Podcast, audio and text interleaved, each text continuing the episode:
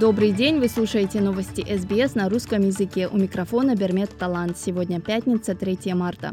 Главное в этом выпуске. В парламенте спорят о том, сколько людей затронет повышение налога на доходы от пенсионных сбережений. Госсекретарь США Энтони Блинкен и министр иностранных дел России Сергей Лавров провели первую, хоть и короткую встречу с начала войны в Украине. Русский добровольческий корпус взял на себя ответственность за проникновение в Брянскую область, в котором Кремль и ФСБ обвинили украинских диверсантов. Сидней и другие города готовятся к богатым на мероприятия выходным. Подробнее об этом и многом другом далее.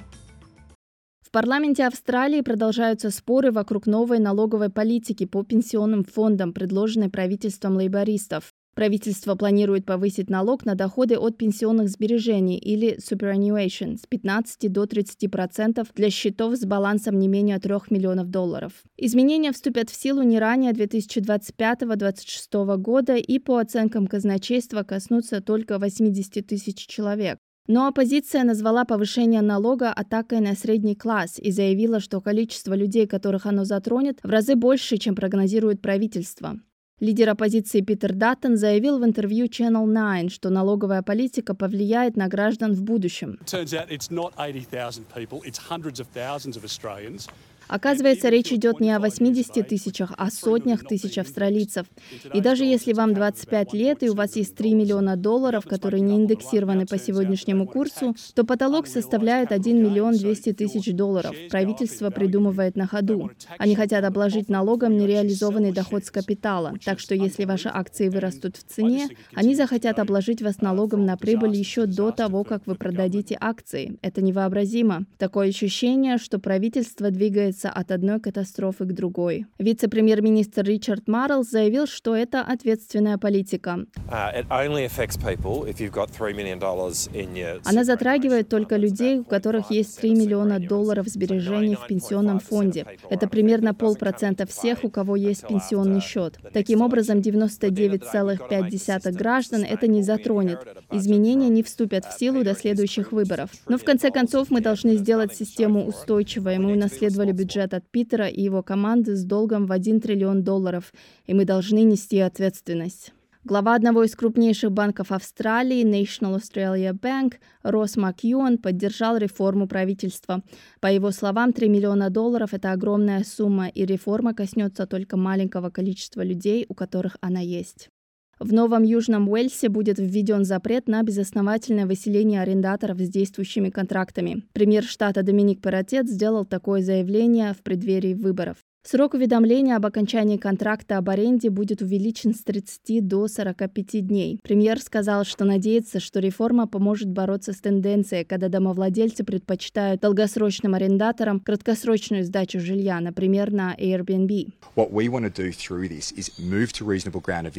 Мы хотим перейти к выселениям на разумных основаниях, таким образом, чтобы домовладельцы чувствовали себя уверенно и оставались на рынке долгосрочной аренды. Лучшее, что мы можем сделать для снижения давления на рынке жилья – это иметь больше доступного арендного жилья на рынке.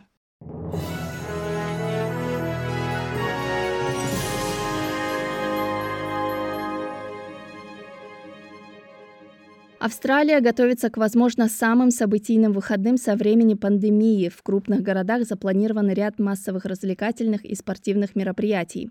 Певец Эд Ширан установил рекорд по продаже билетов на два концерта в Melbourne Cricket Ground. На его концерты 2 марта и сегодня, в пятницу, билеты купили более 200 тысяч человек. В Аделаиде продолжается Fringe Festival, который называют вторым крупнейшим арт-фестивалем в мире. А в Перте проходит музыкальный фестиваль, где одна из хедлайнеров – певица Бьорк. В Сиднее сегодня и завтра Olympic Park готовится принять более 100 тысяч зрителей на концерты Харри Стайлса. Там же в выходные пройдут два концерта кумиров 90-х Backstreet Boys. Также в субботу на Бондай-Бич в рамках Всемирного прайда состоится вечеринка на 15 тысяч человек с участием Николь Шерзингер и австралийских диджеев диджеев. Оксфорд-стрит будет перекрыта на вечеринку World Pride Oxford Street Party. А в воскресенье в первой половине дня на время Прайд-марша будет перекрыт Сидни Харбор Бридж. В марше примут участие 50 тысяч человек. Власти просят горожан планировать свои поездки заранее и обещают дополнительный общественный транспорт.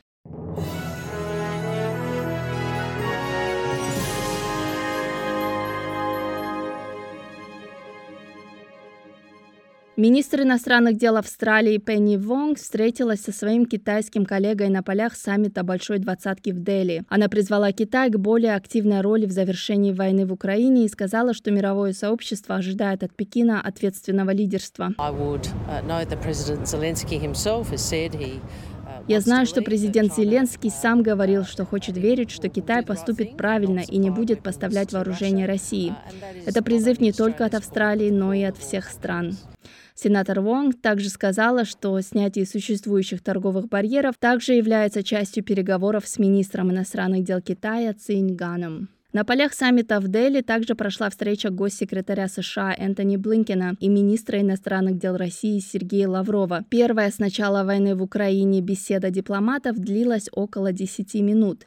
За это время Блинкен успел проинформировать Лаврова о том, что Соединенные Штаты намерены помогать Украине столько, сколько потребуется, и призвал Россию возобновить участие в договоре о сокращении стратегических наступательных вооружений и освободить американского гражданина Пола Уиллана. Я сказал министру иностранных дел то же самое, что я и многие другие говорили на прошлой неделе в ООН, и что многие министры стран Большой Двадцатки говорили сегодня. Прекратите эту агрессивную войну, включитесь в конструктивную дипломатию, которая может привести к справедливому и стабильному миру. Блинкен также сказал, что Владимир Зеленский предложил мирный план, который Путин отклонил. Кремль требует, чтобы любой план перемирия включал признание аннексированных территорий Украины российскими. Forward a 10-point plan for a just and durable peace. Президент Зеленский выдвинул мирный план из 10 пунктов для справедливого и длительного мира. Соединенные Штаты готовы поддержать Украину дипломатическим путем, чтобы завершить войну. Но президент Путин продемонстрировал нулевую заинтересованность в участии и заявить, что тут не о чем даже говорить, если и до тех пор, пока Украина не примет, и я цитирую, новые территориальные реалии. В ответ на заявление об отказе России в политическом разрешении конфликта Лавров сказал, что его правительство рассмотрит любой серьезный план мира.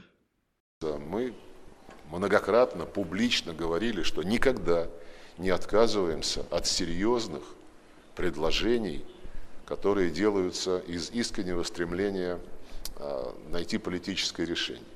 Напомню в очередной раз, вот когда нас призывают к переговорам, я не помню, чтобы хоть кто-то из западных коллег, да и из ряда других э, государств э, призывал к переговорам Украину. И, наверное, в этом есть своя сермяжная правда, потому что э, Украину как раз настраивают на продолжение войны. В ночь на пятницу по сиднейскому времени российские власти заявили о проникновении украинской разведывательно-диверсионной группы в Брянскую область. Губернатор области сообщил о якобы убитых, включая ребенка. Позже прокремлевские СМИ и телеграм-каналы написали о якобы взятых заложниках. Президент Владимир Путин назвал это очередным террористическим актом. Сегодня совершили очередной террористический акт, очередное преступление. Проникли на приграничную территорию и открыли огонь по гражданским лицам. Видели, что это гражданская машина, видели, что там сидят гражданские лица и дети, Нива обыкновенные. Открыли огонь по ним. Ответственность за пересечение границ взял на себя малоизвестный русский добровольческий корпус. На видео, опубликованном в телеграм-канале корпуса, двое мужчин в камуфляже стоят у здания медицинского пункта в селе Любичане Брянской области. В посте под видео говорится, цитата, «Русский добровольческий корпус пришел в Брянскую область, чтобы показать соотечественникам, что надежда есть, что свободные русские люди с оружием в руках могут бороться с режимом». Конец цитаты. Ну что ж, друзья, свершилось. Русский добровольческий корпус перешел государственную границу Российской Федерации. Доказательства прямо за моей спиной. Мы не воюем с гражданскими, не убиваем безоружных. Имейте это в виду. Теперь пришло время обычным гражданам России понять, что они не рабы. Поднимайте дух, сражайтесь. СМИ идентифицировали одного из мужчин как Дениса Никитина, россиянина, воюющего на стороне Украины.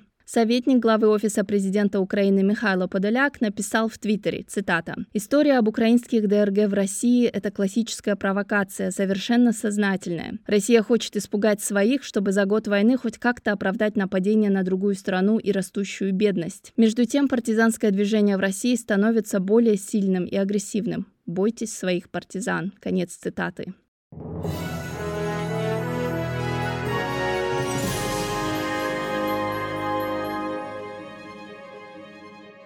И снова к новостям Австралии. Врачи общей практики или GP призвали увеличить государственное финансирование на доступ к абортам для мигрантских и аборигенных сообществ. Глава группы по репродуктивной медицине Royal Australian College of General Practitioners доктор Эми Моттен говорит, что существуют дополнительные барьеры, такие как стигма и низкий уровень знания о здоровье и доступ к здравоохранению. По ее словам, коренные народы, живущие в сельской и отдаленных местностях, особенно уязвимы.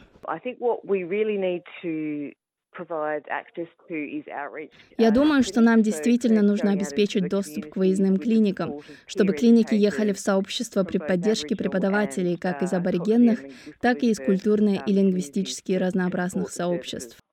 И немного о спорте. Первая ракетка мира среди мужчин Новак Джокович прошел в полуфинал чемпионата по теннису в Дубае. Это его 15-я подряд победа в этом году. В полуфинале его противником будет россиянин Даниил Медведев. И в завершении этого выпуска курс валют и прогноз погоды на сегодня 3 марта. Австралийский доллар торгуется на отметке 67 американских центов, 64 евроцента и 50 рублей 83 копейки.